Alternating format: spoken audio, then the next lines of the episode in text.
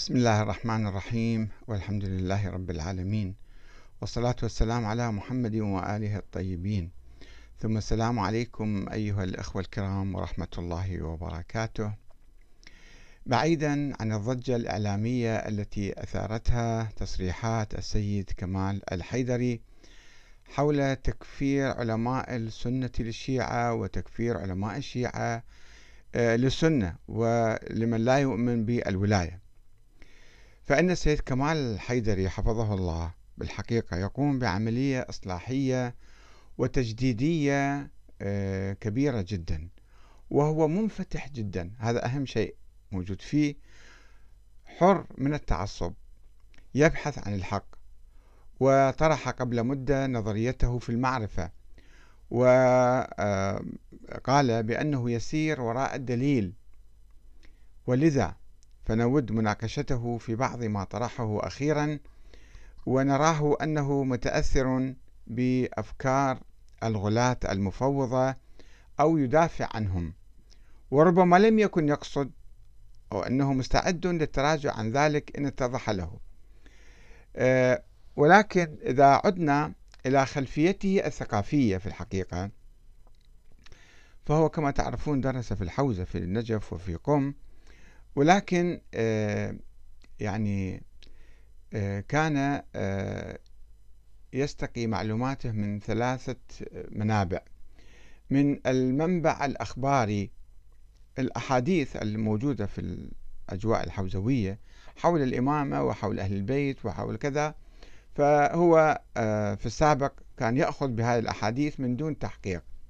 حول الإمام المهدي مثلا كما كتب كتابه شبهات أو دفاع عن التشيع ويعتمد كله على الأحاديث ثم قام بتحقيقها فتراجع عنها. وأيضا هو حسب نشأته العلمية يؤمن بالفلسفة الفلسفة اليونانية الموجودة في الحوزة تدرس هذه الأيام في بعض الحوزات. وأيضا متأثر ب آه، آه، عرفانية آه، ابن عربي الصوفية. ولذلك كان سابقا ولا أدري الآن هو هل يغالي أم لا كان يغالي بأئمة أهل البيت وعنده كتاب خاص حول علم أهل البيت آه، أنهم يعلمون ما كان وما هو كائن وما يكون إلى يوم القيامة ويعلمون الغيب وأن لهم الولاية التكوينية. كان يعتقد بهذه الأمور بناء على أحاديث موضوعة أو ضعيفة وعلى فلسفة فلسفة معينة أو على العرفان أو ما ما شابه. آه هذه الفلسفة اليونانية هي تقف وراء نظرية الولاية التكوينية لأهل البيت التي يقول بها بعض علماء الشيعة هذه الأيام بعيدا عن القرآن الكريم وأحاديث أهل البيت أنفسهم التي تنفي هذه الولاية. في المحاضرة التي ألقاها قبل عدة شهور يبدو آه، يتحدث عن نظرية المعرفة وفي نهاية هذا آه، الحديث يتحدث عن الغلاة وعن المفوضة الذين كانوا يقولون بأن الأئمة مفوض لهم خلق الكون خلقهم الله ثم خلقوا الكون. النظرية المفضلية كما تعرفون هو نستمع إليه ماذا يقول في هذا الموضوع.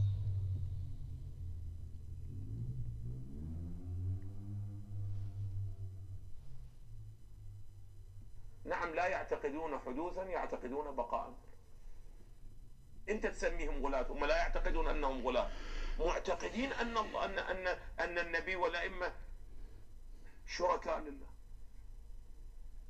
بس إذا صار وقت إن شاء الله في في الدرس الفارسي أبين. أن المفوضة معتقدين ذلك. نعم لا يعتقدون حدوثا يعتقدون بقاء يقولون أصلا كل الأشياء بيد من؟ ها؟ الرزق والحياة والإحياء والإماتة وكله بيد من؟ بيد الأئمة. وبيد الأئمة مو فقط الله الله فوض ولكن لم يكن لله طريق غير هذا. مو أنه كان عنده طريقين ثلاثة فاختار شنو؟ لا لا طريق إلا هذا الطريق. ما أدري ملتفتين أكو فرق بين أنه الله عنده خيارات متعددة فاختار ماذا؟ من باب الحكمة أفضل الخيارات. ولا وأنه لا وطريق آخر لا الاتجاه الآخر يقول لا لم يكن له طريق إلا هذا الطريق. أصلا ماكو طريق آخر لو هالشكل تسوي لو لا تسوي. وهذه هي قاعدة الواحد أعزائي عند الفلاسفة. قاعدة الواحد عند الفلاسفة تقول له الواحد لا يصدر منه إلا واحد. تقول له هذا يلزم تقييد في القدرة. يقول لا صدور الكثير منهم ممتنع عقلا. فإذا صار ممتنع عقلا عنده طريق أن يخلق اثنين في عرض واحد أو لا لا لا قدرة على ذلك. ممتنع عقلا. وهذا ما يصرح بزيت الطبائف في النهايه أقرأه مولانا. ولهذا إحنا في شرح النهاية قلنا لا نوافق على قاعدة الواحد لا يصدر منه إلا واحد. قلنا الواحد لم يصدر منه إلا واحد. كان عنده قدرة على أن يصدر اثنين وثلاثة ولكن حكمته اقتضت أن يصدر منه ماذا؟ ولهذا بدلنا لا إلى لم لأنه إحنا ما معتقدين هذا. المفوضة يقولون هكذا. لا مو لم. وأقرأ لكم العبارة. إن شاء الله بالدرس الفارسي سأقرأ لكم العبارات. من يقول هذا؟ أعلام كبار. على أي أحوال؟ إذا أرجع إلى البحث أعزائي التفتوا لي جيدا. المعطى الأهم الثاني هو ماذا؟ أنك تكون متواضعا في ادعاءاتك وهذا بحث قيمي أخلاقي. بعد مو بحث معرفي. والإنسان قد يقول شيئا وهو متكبر فيما يقول. التكبر صفة مذمومة في العلم. وقد يكون متواضعا. يقول هذا ما وصلت إليه. والآخر يقول لم أطلع على ما قاله. فإذا اطلعت عليه لعل الحق عنده ولعل الحق عندي. ولعل جزء من الحق عنده ولعل جزء من الحق ماذا؟ واضح صار. إذا لب نظرية المعرفة عندي هذا الذي قلته. وهو أول أولا لا أدعي الجزمية بل اطمئنان كما أشرت بالأمس. وثانيا حتى هذا الاطمئنان ضمن القيود والشروط والأدلة مقيد بقيد ماذا؟ فعلا. طيب. إحنا بناء على نظرية المعرفة عند السيد كمال الحيدري أنه هو لم يجزم بهذه الأمور وإنما فعلا هو يؤمن. وهو استعرض نظرية المفوضة التي تتفق مع نظرية الفلاسفة آه، وقال بأنه يختلف عن الفلاسفة والمفوضة ربما أنهم قالوا لم يصدر عن الواحد يعني عن الله تعالى إلا واحد لم يصدر إلا واحد. آه، هو قال لم يصدر. هم قالوا لا يصدر يعني لا يمكن صدور أي مخلوق آخر من الله تعالى إلا واحد شخص واحد فقط. ثم يتسلسل الخلق. السيد كمال يقول أنا نظريتي أنه لا مو لا يصدر إنما لم يصدر لم يعني فقط حدث تاريخيا هكذا. وهذا القول هو قول الذين يسمون أنفسهم فلاسفة. وقد كتب السيد محمد حسين الطباطبائي في بداية في كتابه بداية الحكمة كما أشار السيد هو يبدو شارح هذا الكتب بداية الحكمة ونهاية الحكمة كتاب آخر له. أنقل لكم مقطع من ما كتبه السيد محمد حسين الطباطبائي مفسر القرآن المعروف مفسر تفسير الميزان صفحة 114 و 115 يقول الفصل الرابع قاعدة الواحد. الواحد لا يصدر عنه إلا الواحد. وذلك أن من الواجب أن تكون بين العلة ومعلولها سنخية يعني مشابهة ذاتية ليس بين ليست بين الواحد منهما وغير الآخر. وإلا جاز كون كل شيء علة لكل شيء وكل شيء معلولا لكل شيء. ففي العلة جهة مسانخة لمعلولها يعني مشابهة. هي المخصصة لصدوره عنها. فلو صدرت عن العلة الواحدة وهي التي ليست لها في ذاتها إلا جهة واحدة معاليل كثيرة. بما هي كثيرة متباينة غير راجعة إلى جهة واحدة بوجه من الوجوه لزمه تقرر جهات كثيرة في ذاتها وهي ذات جهة واحدة وهذا محال. هكذا توصلوا بعقلهم أن هذا الشيء مستحيل على الله تعالى. ويتابع السيد محمد حسين فضل الله في السيد محمد حسين الطباطبائي عفوا يقول ويتبين بذلك أن ما يصدر عنه الكثير من حيث هو كثير فإن في ذاته جهة كثرة. ويتبين أيضا أن العلل الكثيرة لا تتوارد على معلول واحد. كلام يعني خيالي كله. المهم يتابع هذا الطباطبائي يقول في الفصل الحادي عشر في العقول الطولية وأول ما يصدر منها لما كان الواجب تعالى واحدا بسيطا من جميع الجهات امتنع أن يصدر منه الكثير. ما يصير الله يخلق أشياء كثيرة. سواء كان الصادر مجردا كالعقول العرضية أو ماديا كالأنواع المادية. لأن الواحد لا يصدر عنه إلا الواحد. فأول صادر منه تعالى عقل واحد. يحاكي بوجوده الواحد الظلي وجود الواجب تعالى في وحدته. ولما كان معنى أول أولي أوليته هو تقدمه في الوجود على غيره من الوجودات الممكنة وهو العلية كان علة متوسطة بينه تعالى وبين سائر الصوادر منه فهو الواسطة العقل يعني صار في صدور ما دونه وليس في ذلك تحديد القدرة المطلقة الواجبية التي هي عين الذات المتعالية على ما تقدم البرهان عليها وهذا مو تحديد. وذلك لأن الصدور الكثير من حيث هو كثير من الواحد من حيث هو واحد ممتنع على ما تقدم والقدرة لا تتعلق إلا بالممكن وأما المحالات الذاتية الباطلة الذوات كسلب الشيء عن نفسه والجمع بين النقيضين ورفعهما مثلا فلا فلا ذات لها حتى تتعلق بها القدرة. فحرمانها من الوجود ليس تحديدا للقدرة وتقييدا لإطلاقها.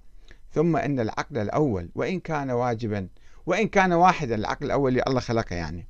في وإن كان واحدا في وجوده بسيطا في صدوره لكنه لمكان إمكانه تلزمه ماهية اعتبارية غير أصيلة لأن موضوع الإمكان هي الماهية ومن وجه آخر هو يعقل ذاته ويعقل الواجب تعالى فيتعدد فيه الجهة ويمكن أن يكون لذلك مصدرا لأكثر من معلول واحد. لكن الجهات الموجودة في عالم المثال الذي دون عالم العقل بالغة مبلغا لا تفي بصدورها الجهات القليلة التي في العقل الأول فلا بد من صدور عقل ثاني ثم ثالث وهكذا حتى تبلغ جهات الكثرة عددا يفي بصدور العالم الذي يتلوه من المثال. فتبين أن هناك عقولا طولية عقل وراء عقل كثيرة وإن لم يكن لنا طريق إلى إحصاء عددها. هاي في صفحة 217 و 218 في كتاب بداية الحكمة لمحمد حسين الطباطبائي. طبعا شوفوا هذا كلام يعني بصعوبة واحد يفتهمه لأنه كلام غير معقول وكلام خيالي عن الله وكيف خلق الكون.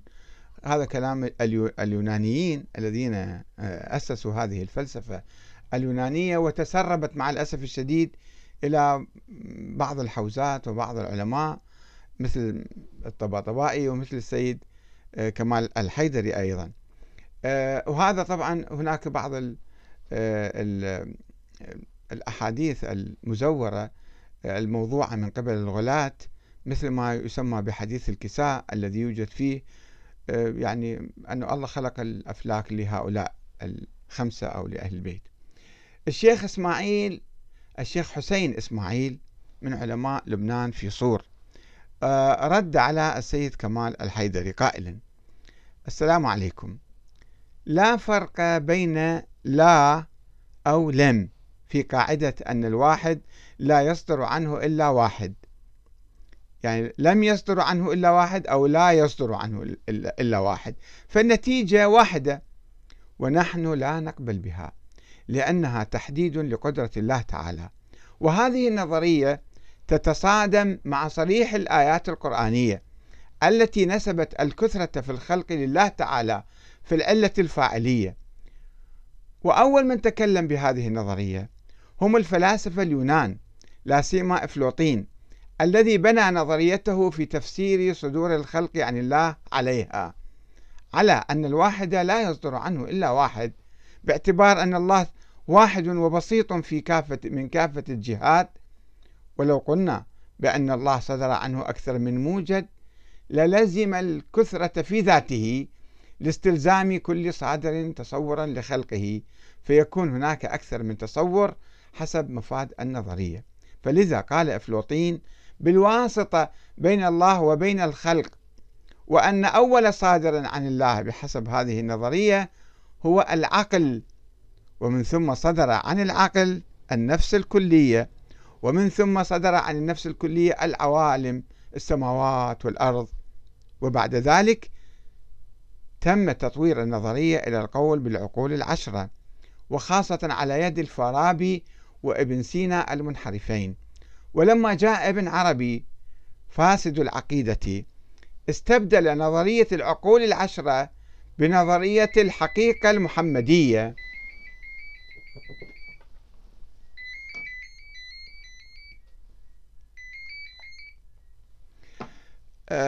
عفوا. ولما جاء الفارابي ولما جاء ابن عربي فاسد العقيدة استبدل نظرية العقول العشرة بنظرية الحقيقة المحمدية أنها كانت الواسطة بين الحق والخلق. باختصار هذه النظرية تتصادم مع النصوص القرآنية التي تنسب الخلق على كثرته لله تعالى كما أن المتكلمين من علماء الشيعة كالعلامة الحلي على ما أذكر فإنه رفض هذه النظرية في كتبه وبقيت هذه النظرية في دائرة من تأثر بالفلسفة اليونانية وبفصوص الحكم والفتوحات لابن عربي.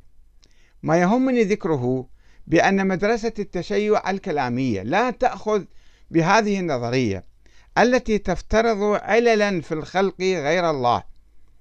ولا علة فاعلية للخلق إلا لله أو إلا الله ولا مؤثر في الوجود إلا الله.